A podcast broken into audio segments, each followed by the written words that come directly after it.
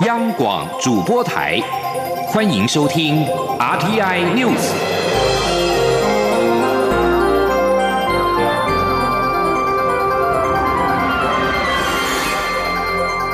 听众朋友您好，欢迎收听这节央广主播台提供给您的 RTI News，我是张顺祥。为了纪念西藏精神领袖达赖喇嘛所创建的西藏人民议会。为流亡藏人奠定民主制度的第一步，在台湾的流亡藏人今天在台北举办第六十届西藏民主日庆典。会中除了纪念对抗中国暴政中牺牲的烈士之外，并首播由在台藏人参与制作的达赖喇嘛的礼物影片，纪念这条民主之路。记者刘玉秋的采访报道。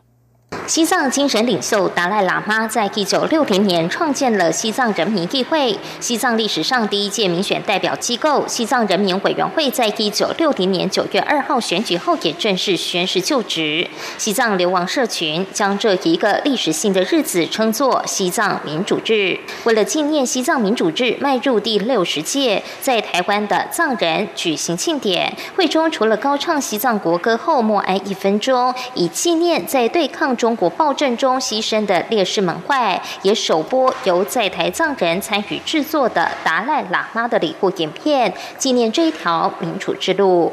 由于第十六届流亡藏人议会任期即将结束，由总理带领的第二任期也即将届满，下一届流亡藏人议会和总理选举定于二零二一年举行。这是西藏民主发展即将迈入另一个历史性的关口。达赖喇嘛基金会董事长达瓦才仁表示，选举将进入到激烈的阶段，已有攻击分裂的现象出现。流亡藏人非常担心，分裂是最大的威胁，但因为有达赖。喇嘛的存在，这让流亡社会避免很多分裂斗争的问题。我们对我们西藏流亡藏人来说，我们最大的威胁；对西藏的自由事业来说，我们最大的威胁，我们内部的分裂。所以从这样的角度来讲，达赖喇嘛尊者永远都是我们西藏民族凝聚西藏民族以及西藏民族像像灯塔一样的这样一个呃地位是不可动摇的。不是因为呃权利，不是因为法律，不是因为信仰，就是因为。如果没有达赖喇嘛尊者的这样一个地位或者这样一个存在的话，流亡社会真的是会面临很多流亡社会其他的流亡社会所面临的分裂、互相之间的斗等等的问题。这场西藏民主制的庆典上，长期关注在台藏人权益的古党籍立委林长佐、民进党立委洪生汉、前立委尤美女与台全会秘书长施义祥等人皆出席与会，力挺西藏。林长佐也特别指出，他在立法院组成的台湾国会西藏连线，朝野政党都有委员参加，他会持续关注在台藏人的权益。也期待在疫情趋缓、解封后，能率团前往印度达兰萨拉会见达赖喇嘛。中广电台记者刘秋采访报道。总统蔡英文今天说，很遗憾得知打狗乱歌团主唱严永能过世的消息。你心心念念要转来去的故乡，我们会继续来打拼。台湾本土乐团打狗乱歌团的主唱严有能，昨天晚间演出的时候突然倒下，送医之后不治，享年五十岁。蔡总统今天透过脸书贴文，对严永能过世表达遗憾。这些年来，他对土地的爱，对音乐的热情，总是让人非常的感动。而行政院长苏贞昌也表示，严永能曾为超越基金会写下《香火带》这首歌，他要感谢严永能对他的帮忙以及对台语音乐的贡献。苏贞昌在午后深夜发脸书表示，在很多的选举场合。他在现场看到严永能表演，台下的群众不分老少的齐唱，有时比听政治人物演讲还要热烈很多。国民党今天在台北国父纪念馆召开第二十届第四次的全国代表大会，党主席江启臣致辞时表示。为了反对瘦肉精美猪进口，国民党在全代会的现场启动食安公投联署，下周末更将遍地开花，同步展开各县市的联署。此外，江启臣也在中午同党籍的县市首长、议长、副议长、立委等人开记者会，宣布公投，争取还权于民。央广记者刘品熙的采访报道。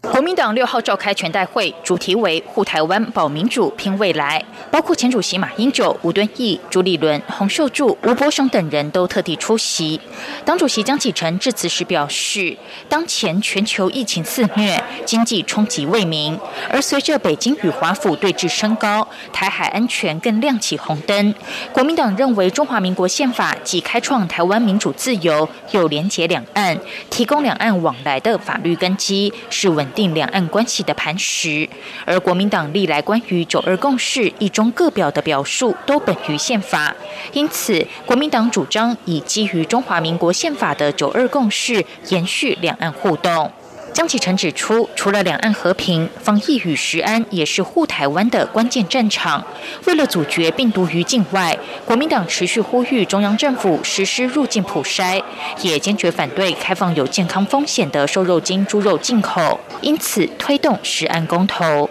他说：“我们也坚决反对开放有健康风险的瘦肉精猪肉进口。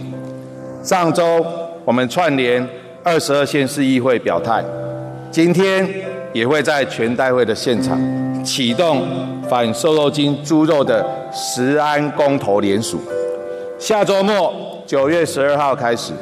我们更将遍地开花，同步展开各县市的联署。此外，张启成表示，蔡政府完全执政以来，毫无遮掩的筹拥滥权，并拿国家资源养网军、带风向、攻击政治对手，甚至透过立法院多数没收公投榜大选。因此，国民党已发起“还我公投”的运动与连署，争取还权于民。江启臣说：“展望疫情过后，未来世界的方向在哪？台湾的定位策略又如何？国民党无可回避，所以他将请中央党部、立院党团级智库进行愿景台湾二零三零国政计划，针对台湾未来发展的重要问题，向人民提出负责可行的愿景蓝图，争取民众认同，并持续推动党的改革，在地方执政与中央监督都拿出更耀眼的成绩，才有机会在二零二。”二与二零二四，争取到更大的社会基础，争取更多执政空间。央广记者刘聘熙在台北的采访报道。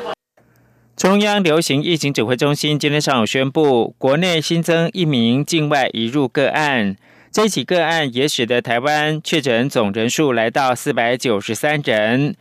除了说明新增 COVID-19 境外移入个案之外，指挥中心也将进一步说明防疫口罩的相关事项。台湾自杀防治学会理事长李明斌今天表示，虽然整体自杀率有下降的趋势，不过最近三年却发现青少年的轻生通报比例却是逐年上升。央广记者肖兆平的采访报道。九月十号是世界自杀防治日，卫生福利部与台湾自杀防治学会暨全国自杀防治中心于六号举办研讨会，呼吁社会各界发挥一问二应三转介的守门精神，打造更紧密的社会安全网。自杀防治学会理事长李明斌表示，台湾自杀率从两千零六年每十万人口有十九点三人的高峰以来，近年已经逐年下降。不过，根据二零一九年。三万五千两百多人的通报个案来看，平均一小时就有四人有轻生企图，必须送医。值得注意的是，过去三年来，台湾青少年的自杀死亡率更是逐年上升。他说：“过去三年来，我们的青少年，特别是哦十五岁到二十四岁的青少年，他自杀死亡率逐年上升，哦提升了大概有将近百分之二十二点四。”从自杀通报的个案来讲，哦，青少年哦，每一年哦，每一月他的通报的数目也提升到二十五点八 percent，所以青少年是国家未来的主人哦，那我们一定要守住他。李明斌强调，不管是因为承受巨大压力，或是因为情绪障碍而有轻生念头，都会有一段发展历程。这表示，只要掌握前兆，就可以强化保护力道，避免悲剧发生。他说。重大压力导致自杀，平均哦也要一两个月。哦，严重的精神疾患，哦从开始到自杀，可能也要历经一年，甚至于有到十五年。那表示什么？我表示说，压力可以透过压力管理，情绪障碍可以透过精神医疗、心理卫生专业同仁来帮忙他。卫福部次长李丽芬进一步表示，台湾除了设有一九二五的咨询专线外，更有一套独步全球的自杀防治通报系统以及追踪关怀服务，希望公司持续合力深化防治工作。他说：“让台湾是成为一个”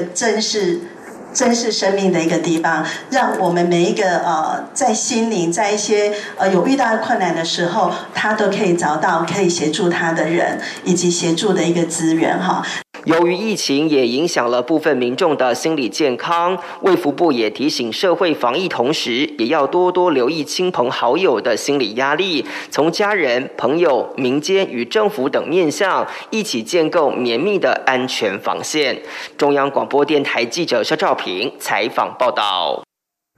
曾经一度跟新浪、网易等中国网络巨头共享微博大饼的腾讯微博。四号宣布，九月二十八号之后关闭。腾讯微博二零一零年推出期间，新浪微博壮大，加上微信崛起，今年腾讯微博已经近乎废止的状态。腾讯微博四号公告表示，由于业务调整，将在本月二十八号的晚上十一点五十九分停止服务和营运。用户届时将没有办法登录，并呼吁有需要的用户备份档案。文末并称感谢您多年来的陪伴、理解跟支持。这项消息在新浪微博上一度成为热搜话题，不少网友表达惊讶，表示腾讯微博还开着。也有网友借此回忆起过去在腾讯微博上面活跃的时光。中国社群媒体兴起之初，腾讯。搜狐、网易、人民网等都曾经推出同类的业务。腾讯公司在二零一零年的四月一号推出了腾讯微博，二零一一年二月五号宣布用户过亿。但期间新浪微博不断的壮大，加上微信的崛起，二零一四年的七月，曾经有媒体引述腾讯内部消息称，腾讯微博事业部已经被撤销。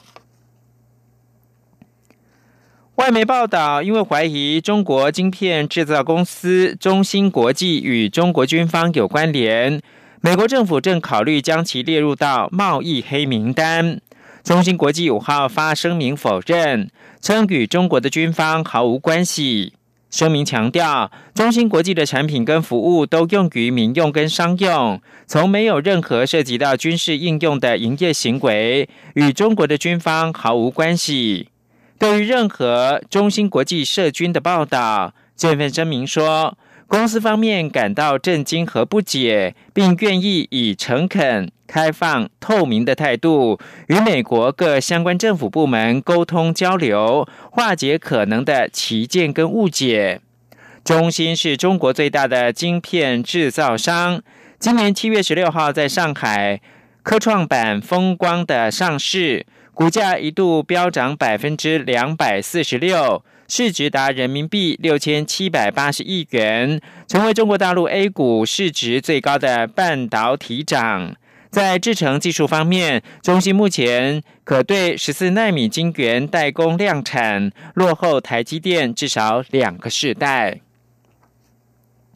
最后关注的是台风海神，今天携带强风豪雨朝向日本南方直扑而去。官员警告，海神的威力之强大，可能可以卷断电线杆，并且吹翻汽车。包括了丰田汽车在内的企业，已经决定要暂停九州厂房的业务。被归类为大跟极强的海神，预料将在下午通过分隔太平洋跟东海靠近九州的奄美群岛。以上新闻由张顺祥编辑播报。